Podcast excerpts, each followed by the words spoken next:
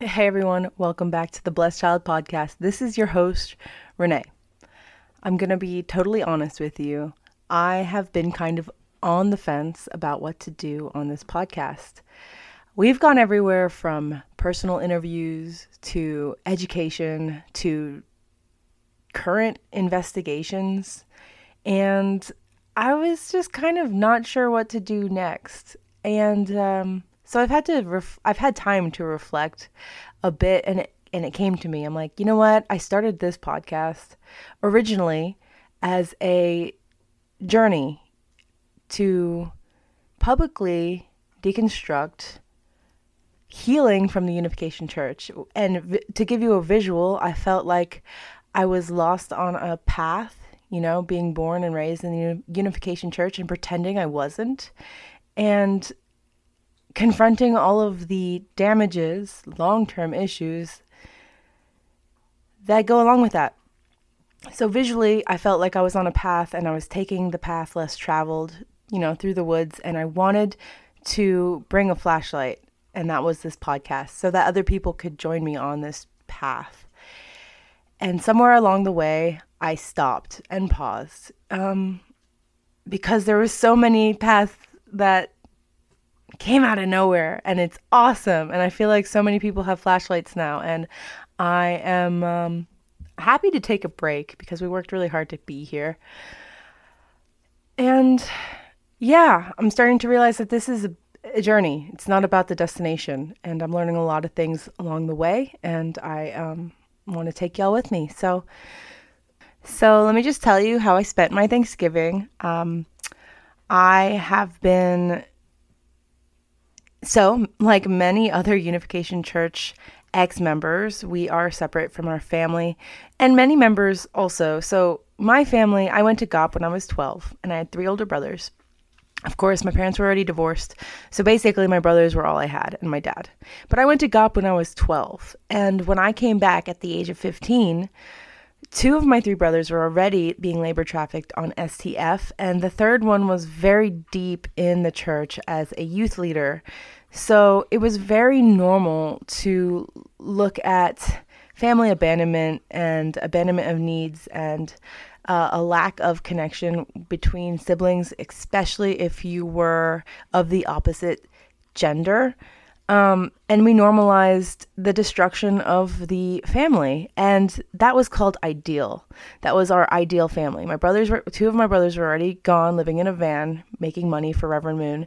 One of my other brothers was kind of not allowed to talk to me because I was a female, and um, we had not spent the last two years together. So it was very like ostracized. I, I grew up pretty alone. Even though I had three brothers, I felt like an only child. And I didn't even feel like a child because my parents had, you know, and one of them, well, I have three parents, but it was very normalized for parents to leave the family to go on missions in other countries for Moon, to be PR representatives for Moon, or for them to take very low paying jobs for Moon for the for the mission of the Unification Church. So already we have like uh, impoverished neglected, very isolating, emotionally isolating, and lonely family structure at home. And this was my experience.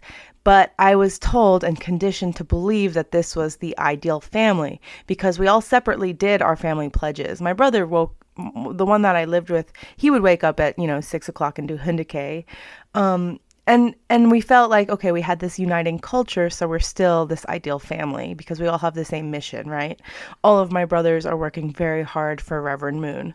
So in a way even though there was so much neglect and there was so much isolation we thought we were ideal. So this is a very skewed belief system to have because even though I felt such extreme loneliness, I didn't know how to identify that loneliness as having lack of support, having lack of closeness. I didn't understand that. So I coded it as yeah, my codes were all off. Like if I was a computer, my codes were off and and I was reading a virus as healthy. So anyways, um growing up, you know, 15 years later, I've been very distant from my brothers, and I thought that the, that's how it's always going to be. But through deconstructing publicly and hearing other people's stories about how they healed their family and how, you know, they gave it a second chance and got very close with their family, I wanted to make that a priority. I wanted to see who my brothers were. So, me and my husband and my kids drove 3,000 miles to Maryland for Thanksgiving. And on the way, uh, I saw all my brothers and we created some amazing memories. And we got to experience family the way it should be, where we prioritized each other and each other's health and happiness. And it was just, it was freaking awesome. And, um, yeah, I just want to say it's not too late. Like, if it's in your heart to to prioritize your family, even if you've come from a destructed family because of freaking Moon and all his missions, it's still possible to make new memories if the desire is there. So that was really awesome. I, I feel so, uh, yeah, warm. I feel so much warmth in my heart um, to know that I could make that journey now at uh, as as we are adults and prioritize family because it's important. To me, it's important. And it's beautiful to see that reflected, th- those values reflected in um, my everyday experiences. So that's kind of where I was for Thanksgiving. Um, and not all family is receptive to you wanting to visit. I've experienced that with my parents. They're not receptive to wanting to have a relationship right now. And that's okay. Um, some people aren't going to have anybody that, that are receptive to them wanting to have a family and that's okay. You you can you can make your own traditions.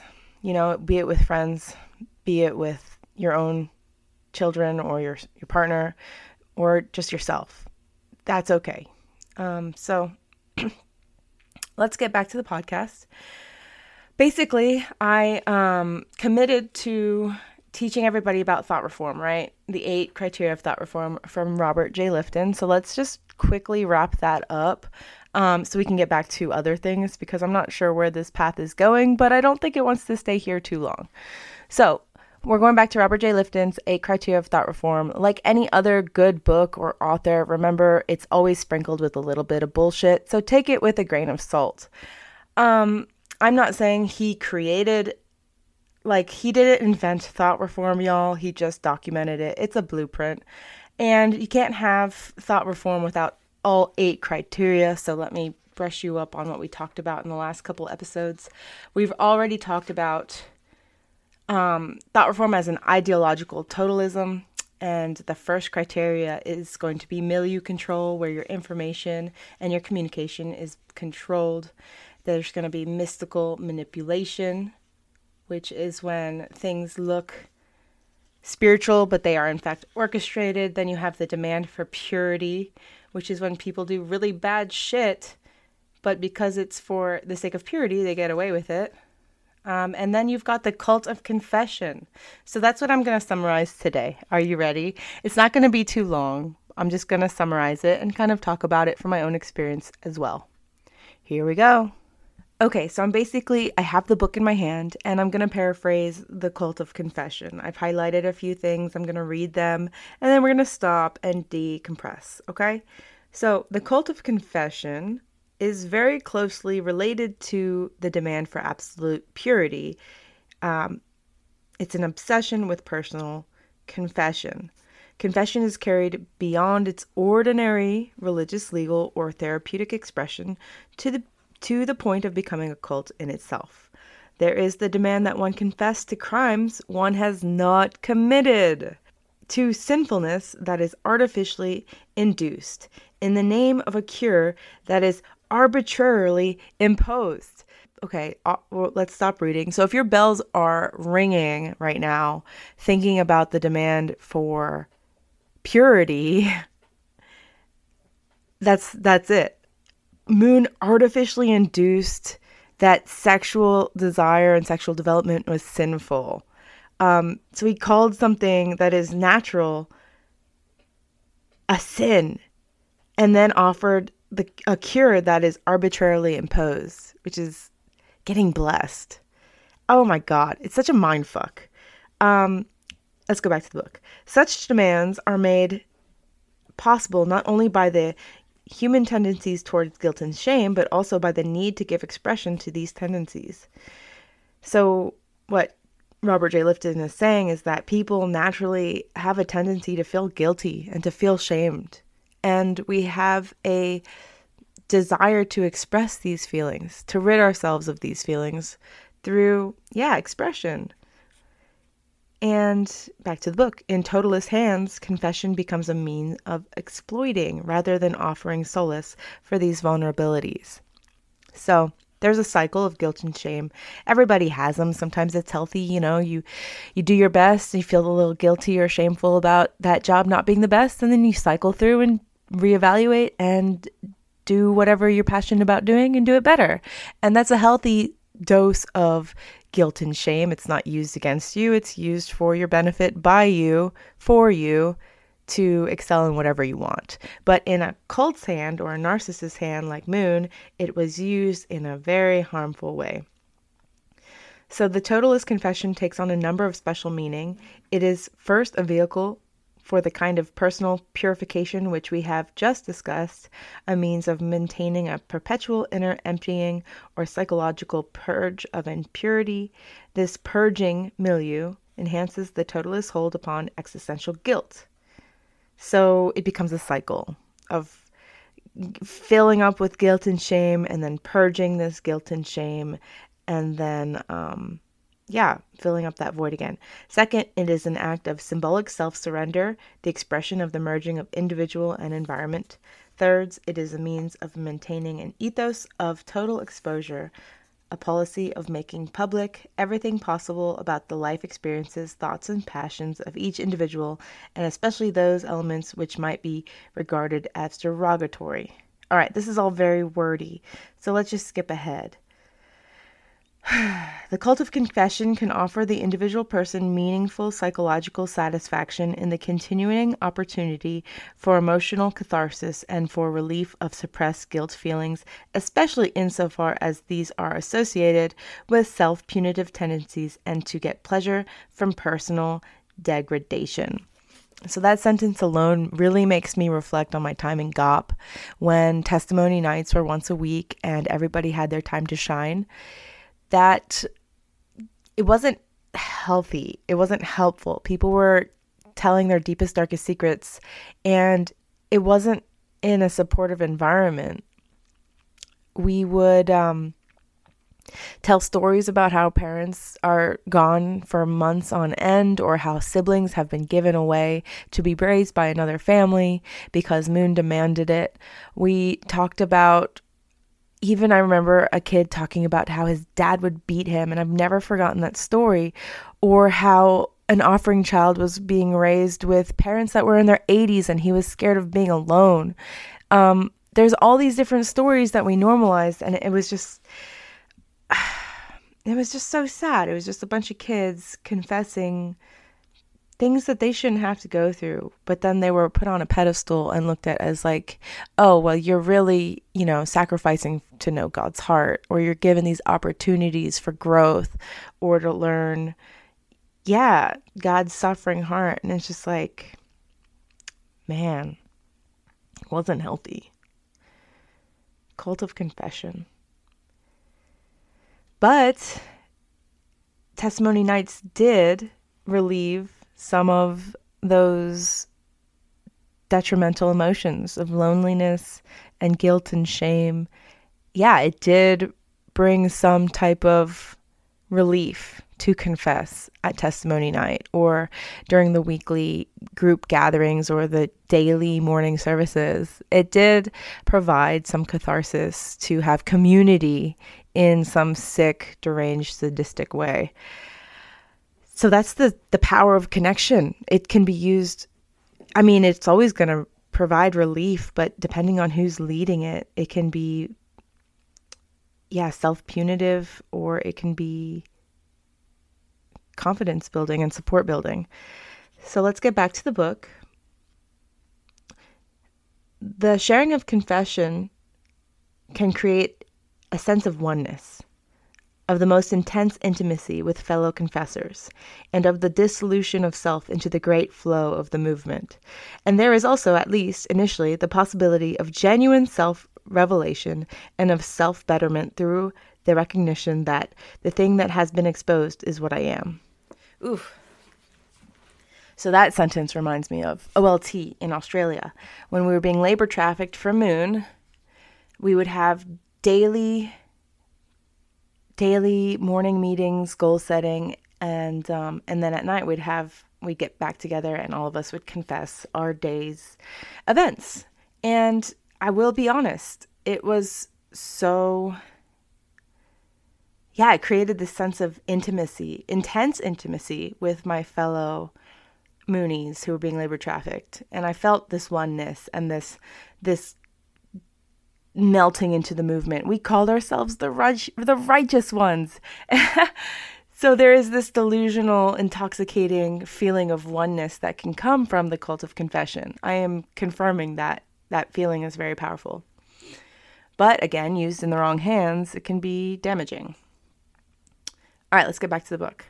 As totalist pressures turn confession into recurrent command performances, the element of public display takes precedence over genuine inner experience. Oof, that sentence. Ooh, yeah, okay. So the first time it's it's all fun and it feels super intimate, but after you condition people to confess and confess and confess, it becomes a performance. It's true.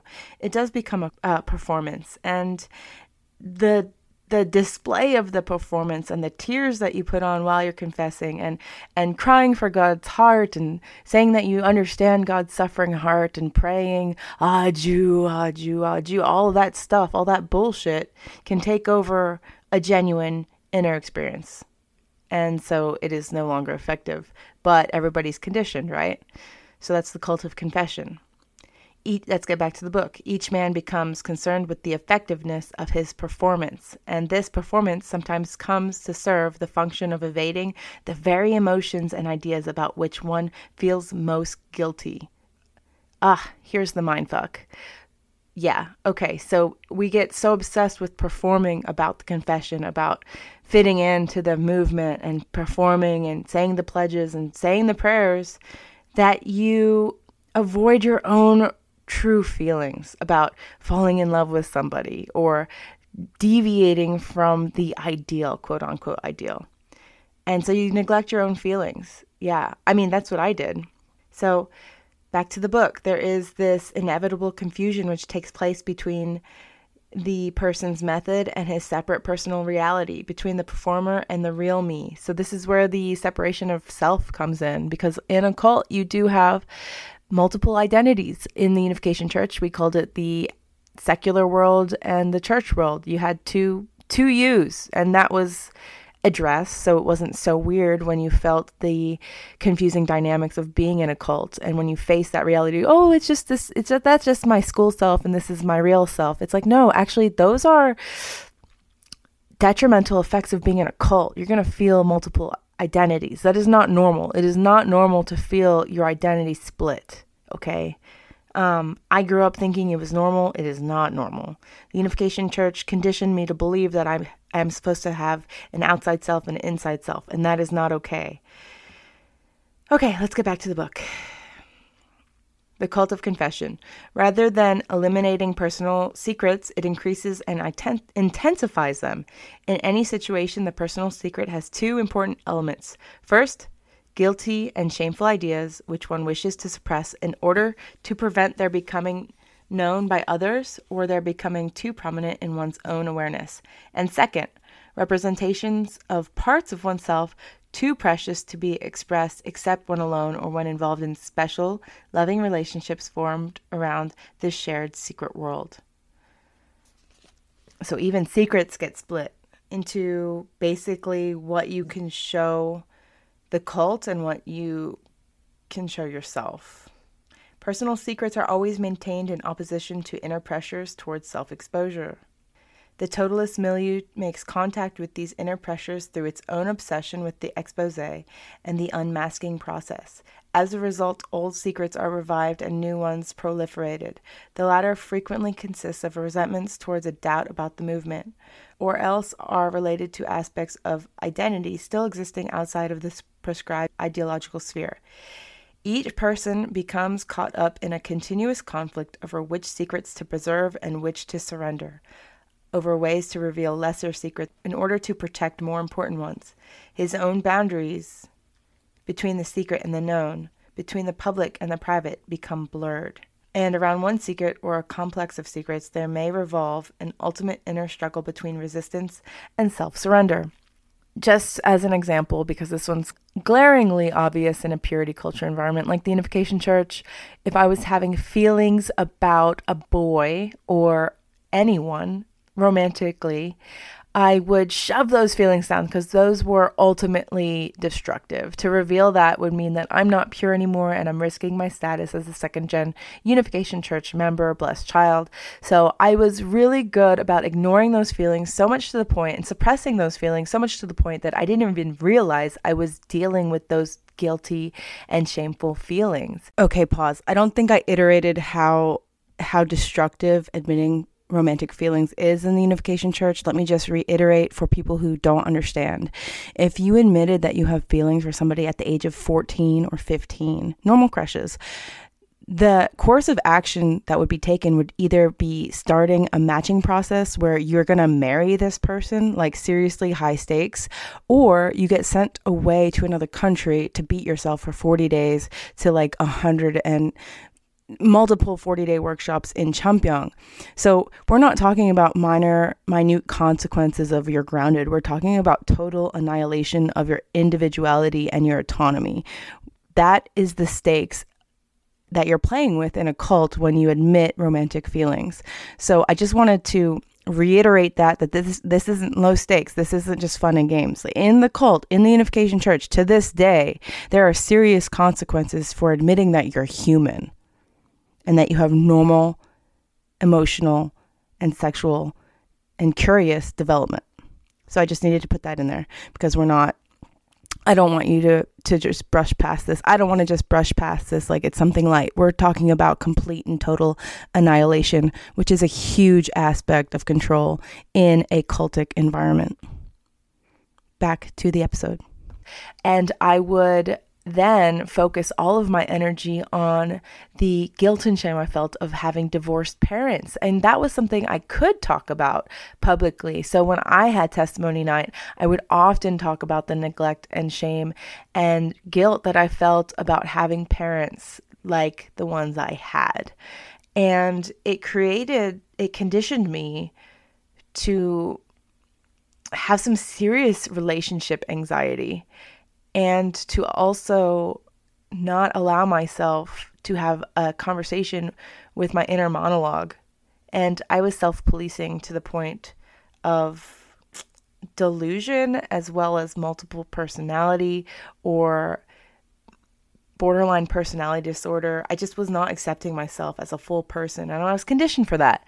And I, something I was reading about generalized anxiety disorder is that somebody is conditioned to fear things that have not happened yet.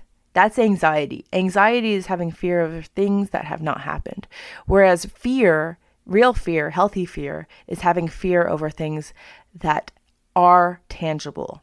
So that's the difference between anxiety and fear. And I was so conditioned to have so much fear over things that have not happened yet that I would say that I had generalized anxiety disorder without even being able to acknowledge that what I was feeling was anxiety. I was conditioned to believe that cold sweats and not being able to swallow my own spit or my throat locking up or you know shaking was was just a spiritual experience or that it was I was supposed to feel that way. That was supposed to be the way I felt to know God's suffering heart and to sacrifice my, myself and my bodily needs for the movement. Mm, this is all, anyways, maybe this is too much for people, but that's just the, this is what goes through my head when I'm reading this kind of stuff. Um, yeah. So let's get back to the cult of confession. Finally, the cult of confession makes it virtually impossible to attain a reasonable balance between worth and humility.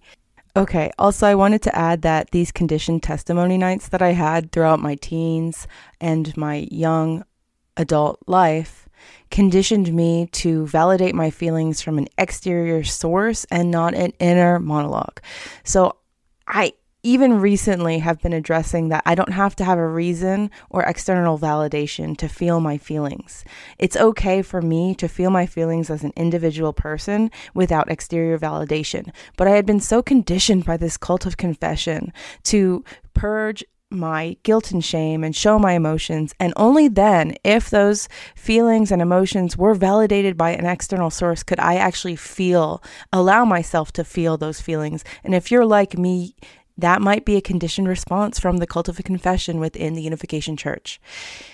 It created this codependent, I just had, I was seriously codependent and I couldn't, I you know, validate myself and my existence without the approval of others. And I think that that is a response to growing up in the Unification Church, and it's taken me a long time to put that into words.